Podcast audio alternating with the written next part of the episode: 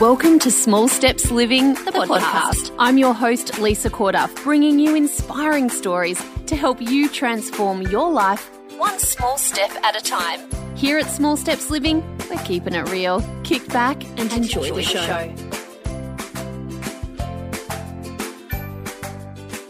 You guys, I don't really know how this is going to come out today, but I thought I would sit down and record a podcast episode for you about the fact that we need to stop waiting for our circumstances to change before we start to really enjoy our lives or feel really outrageously happy or start doing work that lights us on fire.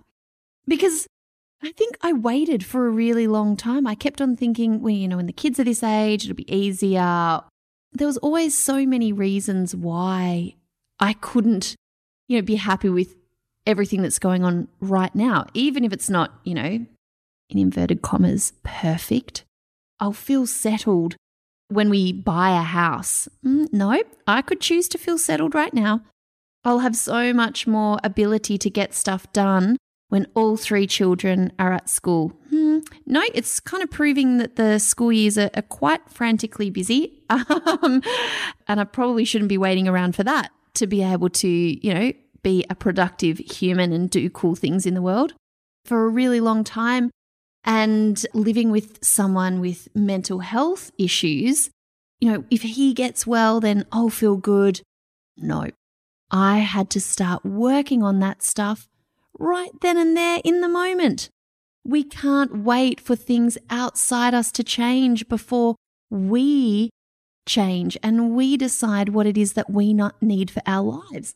Here's the freaky thing is that everything in your outside world, all of your circumstances actually begin to change when you start working on you. You've really worked out this whole like we are energy and vibration thing is really spot on. Because in 2018, there was lots, lots of up and downs, lots of busyness with work, you know, lots of stuff happening, three kids, and in my marriage as well, lots of struggles for Nick in, with his health. And I just decided to double down.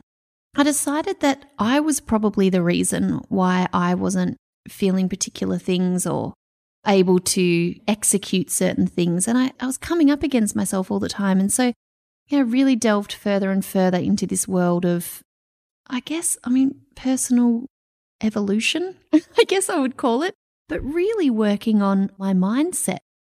And there was this moment that I had where I really realized that I didn't have to wait or my particular life circumstances didn't have to change for me to decide to just be happy every day.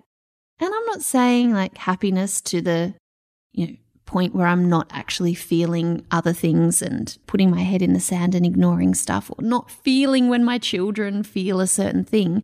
But, you know, the fact that I decided that each day I wanted to feel happy led me on this journey of realizing that this part of us, this core, unshakable part of us that no matter what is going on around us, no matter our circumstances, can feel stable and strong and holds its own and decides what is good or like what is required in each moment. When I really started to do that and focus on that part of me and really focus on me and how I was showing up. I mean, the simplest example of this is as I created a level of calm within myself as I was, you know, deciding to be happy and also be peaceful was something that I really focused on a lot. Like, what would it take for me to feel peaceful today? Even if it's not a particularly peaceful situation, I just would think about that, would sort of be in that state and, and seek out that state. And so, what happened as I was working on that within me, if you're a parent, you know it is like this palpable, real, like almost measurable difference that it makes in a household when we have our stuff together, when we're calm. Certainly not all the time, let's get real. But me not waiting for my circumstances to be calm or work to calm down or the kids to get older, but for me to start working on myself. And it required digging into a lot of stories about why I didn't feel that was possible or why I'm just not a calm person because I'm always scattered and chaotic and messy and blah, blah, blah, blah. And I really started to look at those as just like made up bullshit that I was telling myself and started focusing on, on other ways of being that felt far better to me. Well, sure enough, things started to absolutely change around me.